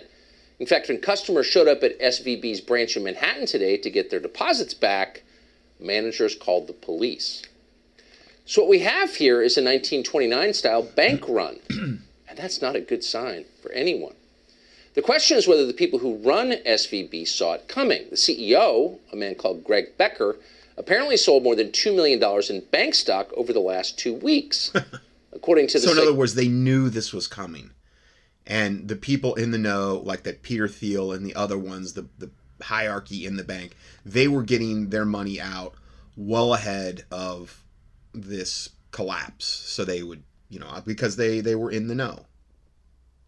unusual whales, several other high level employees of SVB, including Chief Marketing Officer Michelle Draper, Chief Operations Officer Phil Cox, General Counsel Michael Zuckert, all sold significant amounts of stock in SVB this year. Did those employees know their bank was in trouble? We don't know. And once again, where were the regulators? We're supposed to prevent this. Once again, we don't know. And the business press supposed to be telling ordinary people what's happening with business? Apparently, nobody noticed anything. In fact, as with the FTX crypto scam, you may recall, self described financial experts in the media were busy promoting Silicon Valley Bank as a great investment that would last forever. the formerly great but now quite embarrassing Forbes magazine, in fact, named SVB to its list of America's best banks, not once, but five years in a row. And of course, inevitably, you saw this coming. Here is professional BS artist slash dumb person Jim Cramer of CNBC telling his viewers to buy Silicon Valley Bank, even as it was in the process of going under. This is last month. Wow. SVB Financial, don't want? This company's a merchant bank with a deposit base that Wall Street had been mistakenly concerned about.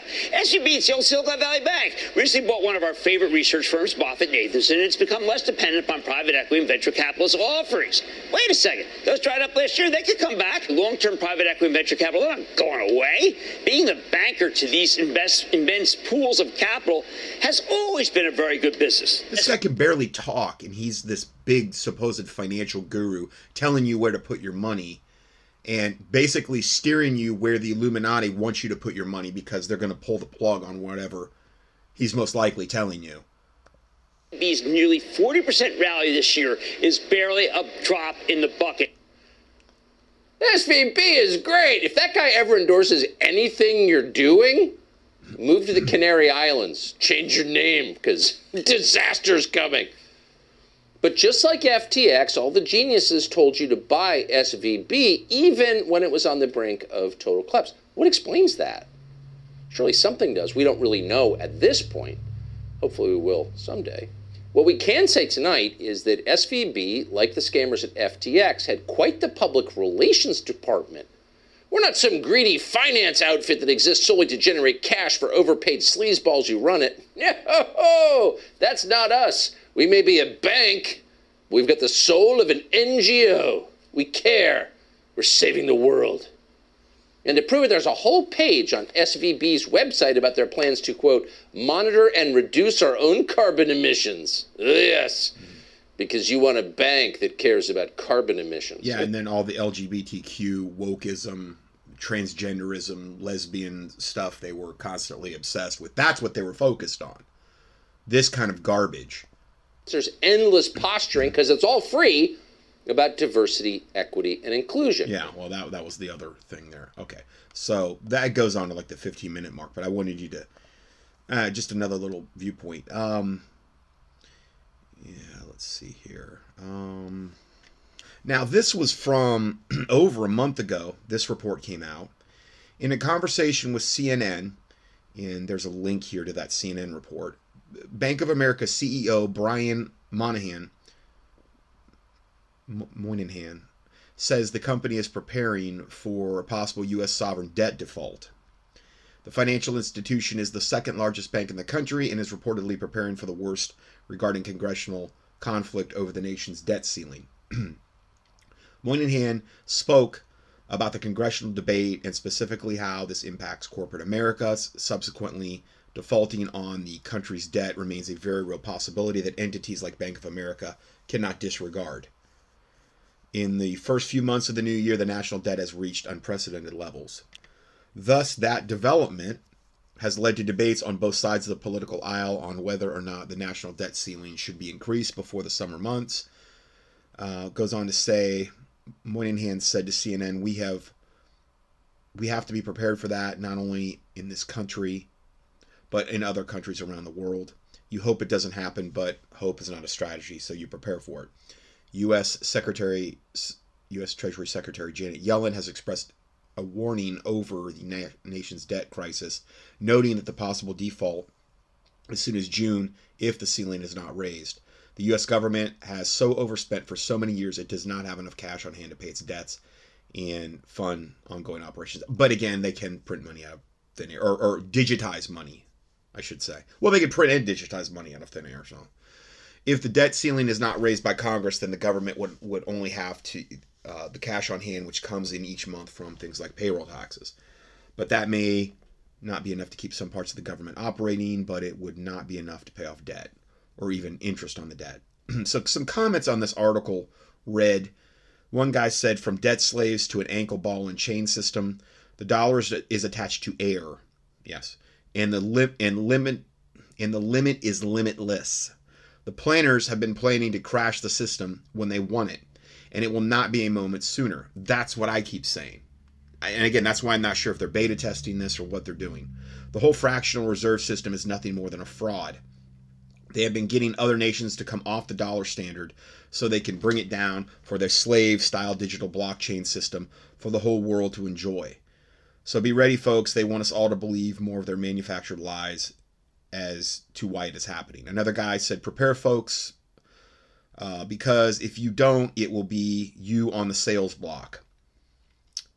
I think this will start the shooting war within this country.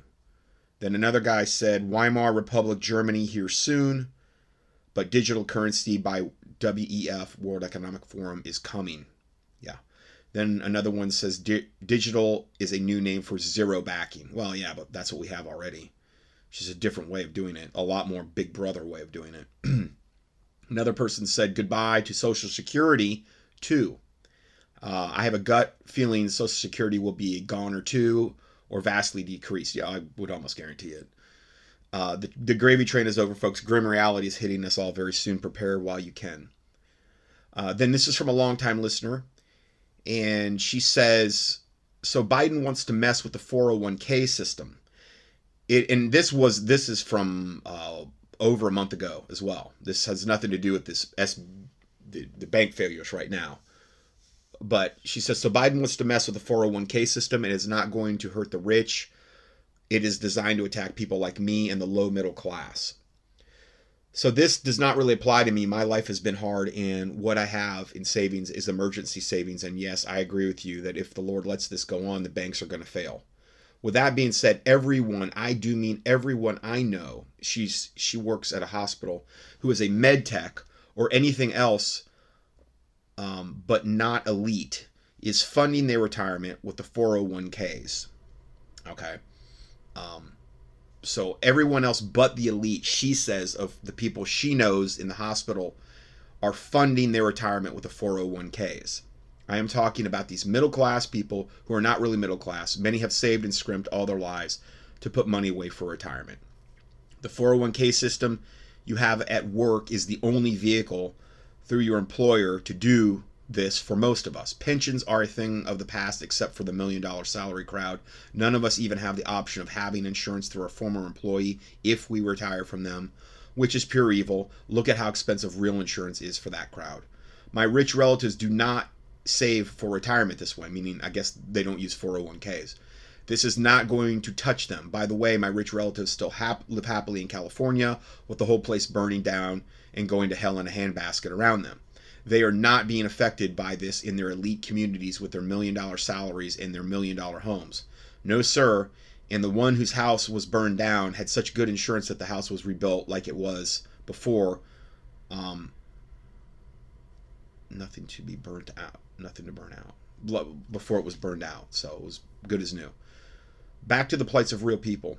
No, this is attacking the low middle class. This is attacking people like me. I am sorry, but this makes my blood boil when I think how hard these people have worked and the conditions they have worked under, and they were told this is the only way to save. I am angry for them. Uh, I have watched them cringe when they watched the stock market swing all over the place because they were told this was the only way. Okay, so because she spoke on that, and this also just broke today, the pension crisis will wipe out all of your retirement savings this year. The stock market meltdown is set to make conditions even more precarious, and about $4.1 trillion in retirement funds are on the line. I'm only going to play like the first minute 30 of this. If you want to hear the rest, I provide the link there. Um, but um, I wanted you to be aware of this because we were just talking about this kind of. U.S. pension funds are about to implode and wipe out the retirement savings of millions of state and local government employees. A flood of new reports reveals that the nation's pension system is severely underfunded. So this is what Patricia was just talking about in the letter, but you know, the, the, the yeah, the 401s, I'm sure anything that's uh, in digital or in paper, okay, meaning you might get a statement about your 401k. Okay, it's not like gold or silver that you can lay your hands on. I mean, unless you cash it out. And I understand there's huge penalties. I get that, but I've warned for years that anything that you don't have in your possession uh, regarding something that's digital, like either a pension or a 401k or stocks. Uh, there's you know Social Security. They just mentioned that anything like that is subject to be taken away from you, is subject to going bye bye. And I have been, again, warning about this for many, many years. This is just confirmation of all of that, really. many private equity firms have lied to their customers about their true ability to pay retirees in 2023. The stock market meltdown is set to make conditions even more precarious, and about $4.1 trillion in retirement funds are on the line. Hmm. And the worst part is that the catastrophic collapse of U.S. pensions means that all taxpayers are going to be financially squeezed by even higher taxes in order to make up for such massive asset losses. That's what we're going to expose in today's video. But before moving on, we kindly ask you to support our work with a thumbs up and don't forget to subscribe. As it turns out, U.S. pension funds, usually known as the gold standard for retirement security, aren't that safe at all. New reports show that our public pension system is facing serious challenges that are threatening the retirement plans of millions of American workers. To fully comprehend this ticking time bomb that's set to implode the country's pension system, first, we must address private equity's business model. Private equity firms typically use pension money to purchase restructure companies with the intent to sell them off later on for a profit. However, between the processes of buying and selling, these firms do not provide transparent metrics for valuing the purchased asset. This means private equity businesses can literally manufacture a number to report to their clients, the pension investors. New pieces of evidence reported by CNN, Reuters, and The Guardian show that these firms frequently inflate valuations when seeking new investments. On top of keeping real valuations secret, fee terms in contracts between private equity businesses and public pensions are not disclosed to their clients or local governments. And the problem is that these firms have been doing so for quite a long time. And now, as conditions become increasingly volatile in financial markets, their sketchy strategy is backfiring. In December, private equity businesses reported to pension officials that their assets were worth much more than they actually are today. And data just released by Reuters proves that all of these firms were skimming billions of dollars of fees off retirees' money. The recent stock market losses have resulted in write downs for private equity businesses, prompting many of them to start selling off their assets to be able to pay promised retiree benefits and, consequently, leaving pension funds with far less money available than the firms led their clients to believe. With that said, there are only three ways this crisis can unroll, and none of them are any good.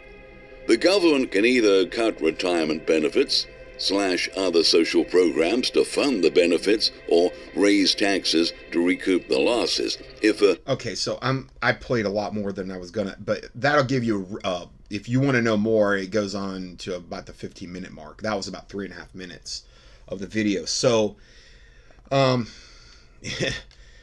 it's it's just looking like I said bad for anything that is paper, you know, potentially to implode potentially. Now I'm not saying there's there's not exceptions, okay, uh, but it's not looking good.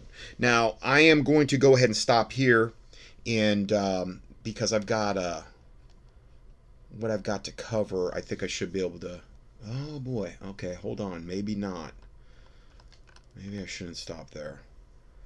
Okay, let's not stop here. Let's keep going. I thought I thought I had um, just a little bit left, and actually have quite a bit more. Okay, so this is actually three videos back to back to back. They're just short ones, and um, it's regarding the banking collapse and the next phase in the New World Order. Okay, and again, I'm not saying that this is definitely the banking collapse. I'm just saying if it is, and its its eventuality is kind of inevitable. Um, so let's go ahead and listen to these videos here.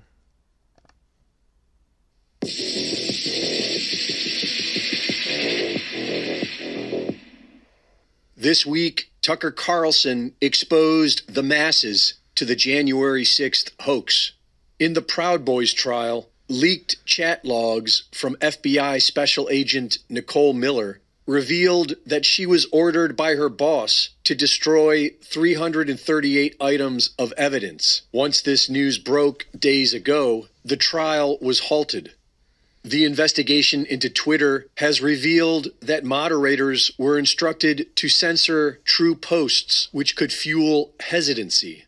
Former CDC head Robert Redfield has just testified that the NIH was conducting gain of function research at the Wuhan lab in China. Politically, the tide is turning, and people all over the world are now rejecting the New World Order. The central But what are they going to embrace next? Is it going to be like Mike Adams and Alex Jones and General Michael Flynn and the whole uh, what is that movement? The uh, the movement is the Great Awakening versus the Great Reset, where they all go on these Michael Lindell and in those those corrupt uh, medical doctors, the the ones that I exposed recently that that are were against the COVID lockdowns and all that stuff that gave us the wonderful ivermectin and hydroxychloroquine, which I've just exposed in a recent teaching. You do not want to do them. I mean, they're they're drugs and they're they're not good. They they are not good. And key in ivermectin, hydroxychloroquine in the keyword search box. I and and again, I'm looking at a video and it's and it's uh, a cover for this and it's the the um, Reawaken America tour. You know that thing and the Great Awaken, the Great Reawakening versus the Great Reset. The bad guys versus the good guys. The Coke versus Pepsi. Right versus left. Okay, that's what they're talking about here, and. what I am almost totally convinced of as this big great awakening is going to be what gets us into the New World Order. Um, and it may come on the heels of this banking collapse and a ton of other calamities because they're going to bring you their new world order out of the old world order, out of the chaos of destroying the old world order. Like the phoenix rising out of its own ashes, which is one of their symbols. Uh, this, yes, there there is a great um, awakening, and I I'm not saying that's not uh, I'm not saying that that's bad regarding people waking up and people seeing the evil that is set before. But see, the, the alternative has already been pre-placed in front of them. There's only one other side. It's the good guys. It's the great reawakening. It's the reawaken America, reawaken the planet. And ultimately, when you've got guys like General Michael Flynn praying to Michael the Archangel and the seven rays of, of the Luciferian seven rays, invoking them in prayers at Pentecostal churches that I have exposed, and all the New Age garbage that Alex Jones and Mike Adams push on their people, while at the same time calling themselves Christians and saying they're, you know, Christians following Jesus when they're clearly not. When they have all kind of New Agers they bring on their shows like David Icke and um, well, you know, um, Mike uh, Mike Adams uh, brings in uh, David Wilcock, who is one of the biggest, most flagrant uh, devil New Agers that you've ever seen. says he's the reincarnation of Edgar Cayce. I've done studies on all of this. They're mingling this facade of, oh, I'm a real Christian. Look at how I'm trying to expose the darkness. How could I be bad? And they're commingling it with all these New Agers. This great reawakening tour with all these supposed good MDs that are against the COVID thing, and Mike Lindell and, and Flynn and all of them speaking, they're all yoked up with these high level New Agers. It is part of their dogma. I've exposed that over and over. I'm telling you right now, that is how they're probably going to bring in the New World Order. Because at this point, everybody knows the Great Reset. Anybody with two functioning brain cells, if they're following this at all, knows that the guys on the left, like Klaus Schwab and, and um, George Soros and these types, Biden and all the, the, the they're they're overtly evil. What they're overtly doing is wicked it's almost like they're going overboard to show how wicked they are. So it'll be so apparent that I'm a bad guy and these are good guys. Trump will probably be in on the Great Reawakening. DeSantis will probably be in on that. Did, did you hear that? I just saw this other day. DeSantis got a. Um, this was little known, but he actually got the um, endorsement from uh, George Soros. Okay, as as the coming next um, 2024 Republican candidate, and he absolutely threw Trump under the bus and elevated DeSantis. DeSantis went to Yale. He was a scroll and keyer. I mean, you know how they have the skull and bones are at Yale? Well, the scroll and key is not quite, it's like the one right under that, that fraternity. He was also in this other really wicked thing, too. I've got a nice file on DeSantis now at this point, too. And um, saw him the other day, and he was saying, like, early in his career, how George Bush was one of his basically icons he looks up to and and these types of things. Yeah, actually, I'm going to be covering this, but it's this entitled "Still Not a Believer." Ron DeSantis wins the coveted George Soros endorsement. Um, this was right out of from Washington D.C. This was from um, WashingtonExaminer.com. Uh, in a wide-ranging speech, George Soros ripped Trump presidency and, and complimented elements of the DeSantis style, saying, quote, DeSantis is shrewd, ruthless, and ambitious, said Soros, adding he's likely to be the Republican candidate. Trump, on the other hand, has turned into a pitiful figure, continually bemoaning the loss in 2020. Big, big Republican donors are abandoning him in droves. Now, this is coming from one of the most wicked men walking the planet, one of the most obvious, overt bad guys. Did you hear DeSantis so proudly, you know, announce it? No, because he doesn't want to be associate, but he is. I think he's he's their golden boy. He's the next one in line. He may be our next president, DeSantis. Uh, Soros. Um, anyway, you, we we know about Soros. I, I guess what I'll do, since I've, I've I've already mentioned this, I'm going to go ahead and put this in the study here. So so just bear in mind that when you listen to Alex Jones and Mike Adams, they can have broadcasts where I don't disagree with one thing that they're saying, but I know because of who they've been promoting and their associations and what has come out of their blasphemous mouths about Jesus Christ. I've got gigantic files both on Mike Adams and on Alex Jones, uh, documenting all of, all of what I'm saying here. Their own little new age version of what they believe the Bible says and what the gospel is. Okay. And it's not what the Bible says at all.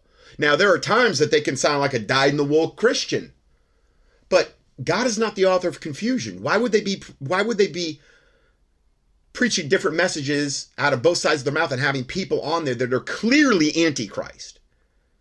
This whole movement, this great reawakening is much the same and they're yoked up with a lot of very wicked, evil people. I believe that's how we're going to get into the New World Order. And it's going to be under the guise of good versus evil. Let's plug. Let's go further. Of Nigeria launched their CBDC a little over a year ago, but the people rejected it. So early this year, the Nigerian banks emptied the ATM machines and closed their doors. This resulted in angry protests. The people attacked ATMs and blocked roads in multiple cities. So they were they were beta testing the CBDCs there in Nigeria, and it didn't it didn't work. And I'm I'm I'm just hoping that that's the case here in everywhere in the earth where they try to implement this. The Bank of Lebanon has crashed. The Lebanese pound has fallen to an all-time low of 80,000 against the US dollar. The people have taken to the streets banks have been set on fire. The rise in Fed rates has officially killed America's biggest lender, Silicon Valley Bank. The FDIC shutters Silicon Valley Bank. $152 billion of uninsured deposits are destroyed. The rise in Fed rates also killed. Sil- Again, but they may come in and bail them out. I don't know if they want to extend this. It, it depends what their their game plan is, what the Illuminati's game plan is. Gate Capital. Several regional bank stocks have plummeted as a result of the Silicon Valley Bank and the Federal Reserve's rate hikes. The housing market is collapsing as well. The majority of commercial real estate loans are lent by small banks. Massive short bets are now happening in the commercial real estate market. The Federal Reserve Bank is taking down the housing market along with all regional banks, leaving only its vassals who will be distributing CBDCs as a solution. The financial experts are now recommending that people have food, gold and silver, and cash in their possession. Reporting for InfoWars, this is Greg Reese.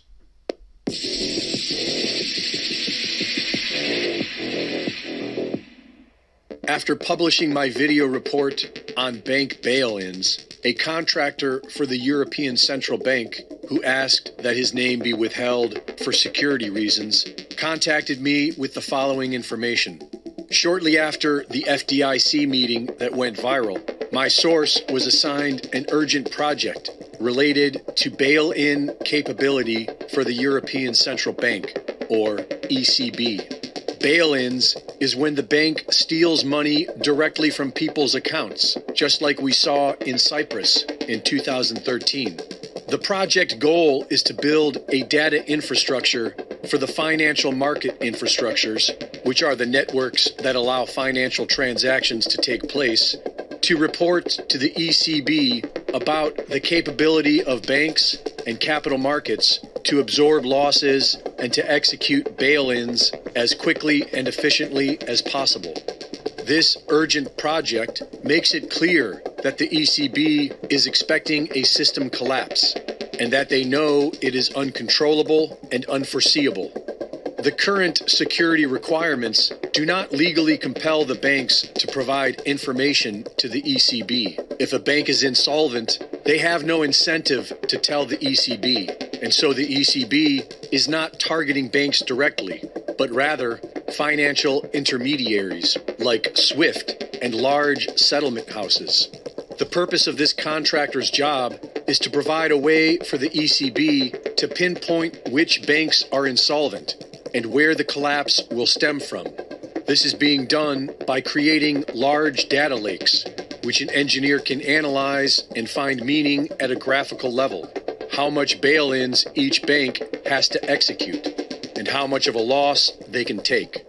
This is evidence that the ECB is definitely planning on bail ins as a means of surviving an imminent collapse. And when this occurs, we can expect multiple banks to close and stock markets around the world to shut down, as the banks steal as much money from the people as they deem necessary. Most of this work is being done in private, but there are pieces of information available to the public on the EU's SRB website, including operational guidance on bail in implementation and the operational guidance on bail in playbooks. The ECB contractor has also pointed out that the latest directives for the European Union's digital service providers states that governments shall appoint trusted bodies for internet domain registry, meaning that the government will have the sole authority on who is able to have a website, and that these new security directives allow a gaping hole for a major cyber attack. Which so when when they do that with the websites, you know, bye bye to this one. Um, and when you get to this point, you're you're you're just looking at Stasi type martial law. You know, I don't know, you know, when that's coming, but this is what their ultimate goal is. Official commentators are ignoring. Reporting for InfoWars, this is Greg Reese.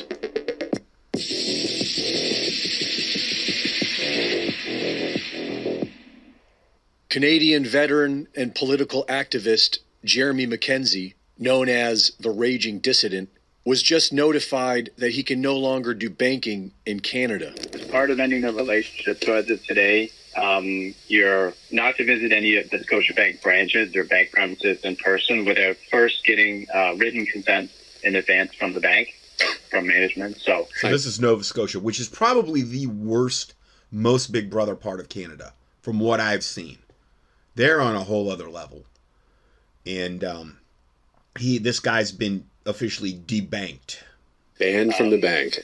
But it doesn't matter if you are a political activist or an obedient sheep because the banks are planning on taking all of your money to pay off their debts. I mean, it's a little bit conflicted, right? I mean, it's important that people understand they can be bailed in, but you don't want a huge run on the institution. But they have, I mean, they're going to be. That's No, this is a guy at some some big wig at some roundtable thing banker. He's basically saying, "Oh, he's FDIC," who, who's basically saying they're going to be bailed in. It's bailed in is not bailed out. Bailed in means they take your money, and he's stating, matter of fact, they're going to be bailed in. I mean, it's just a matter of time. They're, we're going to take their money eventually. The FDIC currently has less than $200 billion in assets to insure over 9 trillion. That's just 1.3%. 1.3% of assets to ensure what's actually. So I said, this $250,000 thing, you know, that might be applicable to the first few banks they bail out, but once once a cascade starts, they're not going to do any of that. They don't have it to do it with. Now, granted, you could well, they could print more money. Yeah, but I don't believe that's. I think that's all part of the plan to create their order out of chaos. They know that a system collapse is coming, and they are already planning for bail ins.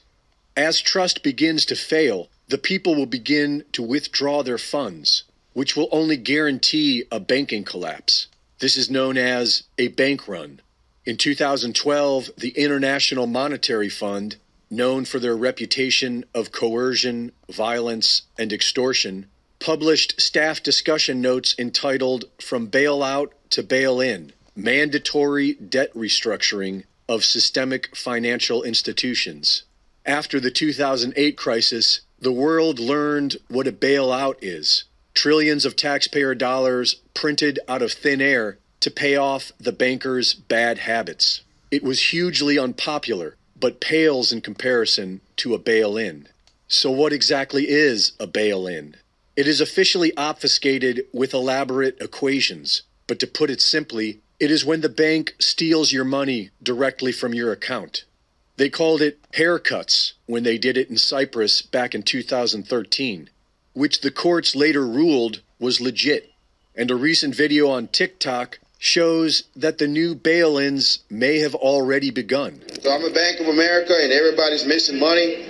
I'm also missing money over $1,300 and they're telling me to call customer service. And they, and they keep hanging up on people. This another person here is also missing money. So we're trying to see what's going on. Bank of America. He's in a real bank, real Bank of America, and there are real people standing around that the money is being stolen from their accounts, and that's why they're there. Money's missing today and we need our money. And they're already telling us to call customer service. And customer service ain't doing nothing about it. So just a heads up, if anybody Now, again, this could be should be a small beta test to, to gauge public reaction. Obviously, I don't think this is taking place all across America. It could be just a very regional little beta test to see gauge this. But uh, again, they're, they're testing the waters, if nothing else. Experiencing this, please let us know because this is not right.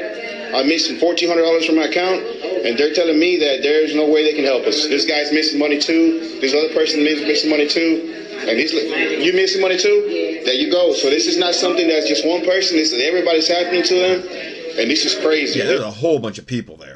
Very crazy. Yes, Bank of America decided to take people's money without their consent, and we're asking what's going on, and they're giving us a runaround. Everybody for the same thing, man. Same thing. Okay, so that was a TikTok video.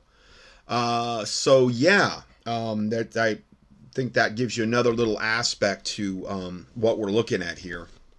Okay, and I also posted the little the little blip from Washington exam Washington Examiner. That was from February sixteenth of you know not even a month ago that DeSantis got the coveted George Soros establishment endorsement. So I mean, that is if you had any doubts about um, or still had hope in Ron DeSantis. Again, I got a whole file on him, but um, he's just another one of the puppets out there. They don't get to that level unless they are. Um, so, oh, and for the one, the people that have asked, I'm going to go ahead and play our. I used to play it after every single audio. Um, I might do that for a little while now, um, just for people that have asked about, okay, if, if I wanted to give to the ministry to kind of keep us in the game um, the the options there. There's a donate button on the right side of the website, and then there's um, you'll hear my daughter in our our mailing address. Um, so for those that are that have been interested, I mean, praise God. God bless you all for the prayers and the giving over the years that has kept us in in the game and through the Lord Jesus Christ. And God bless you. And we will see you in part two.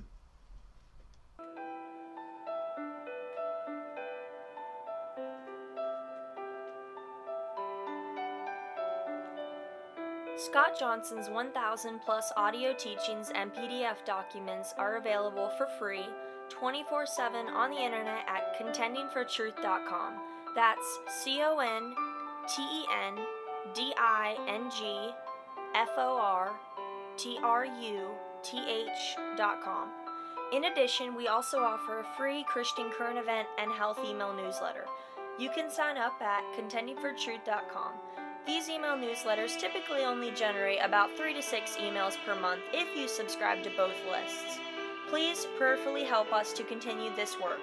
For mail correspondence or to support this ministry, our mailing address is Scott Johnson, 2359 Highway 70 Southeast, number 321, Hickory, NC 28602 or on the internet, a PayPal donation link can be found at contendingfortruth.com.